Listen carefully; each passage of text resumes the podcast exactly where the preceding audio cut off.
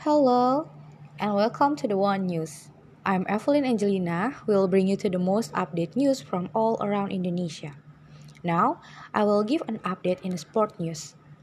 Rahmat Erwin Abdullah presented a bronze medal to Indonesia at 2020 Tokyo Olympic. He made a surprising appearance in the Group B stage of the weightlifting 23 kg class on Wednesday, July 28, 2021.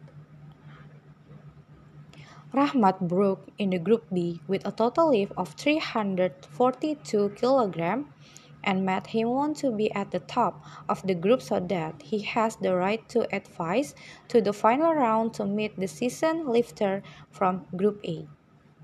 A total of 342 kg was sprinted from 152 kg in snatch forge.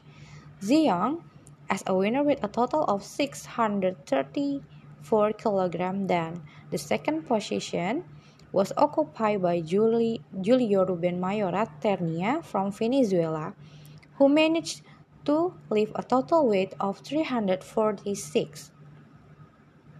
The fourth position is occupied by a lifter from Albania, who is 1 kg adrift by Rahmat Erwin, aka 341 kg.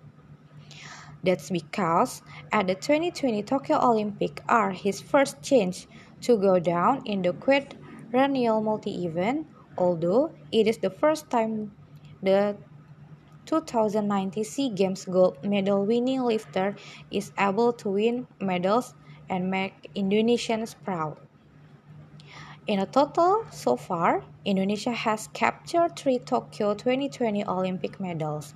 Previously, the first medal for the Tokyo 2020 Olympic was owned by Indonesia contributed by Windy Cantika Aisah from the 49 kg weightlifting sport.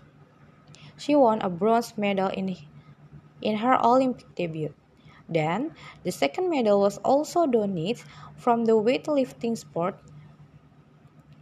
The silver medal from Eko Yulia in the 41 kg weightlifting sport. Hopefully, medal after medal continue to be won by Indonesia contingent in the rest of 2020 Tokyo Olympic.